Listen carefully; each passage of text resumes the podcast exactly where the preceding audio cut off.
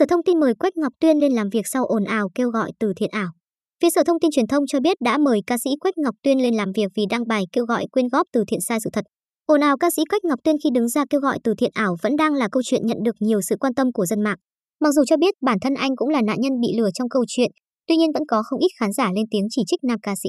Mới đây, trả lời với báo Thanh niên về việc bị tố kêu gọi từ thiện ảo, ông Nguyễn Đức Thọ, tránh thanh tra Sở Thông tin Truyền thông cho biết, Sở Thông tin Truyền thông sẽ phối hợp với các cơ quan liên quan để xác minh, làm rõ việc thông tin có dấu hiệu giả mạo, lợi dụng những trường hợp thương tâm, hoàn cảnh khó khăn nhằm trục lợi cá nhân, gây ảnh hưởng đến tình hình trật tự xã hội để xử lý theo quy định pháp luật.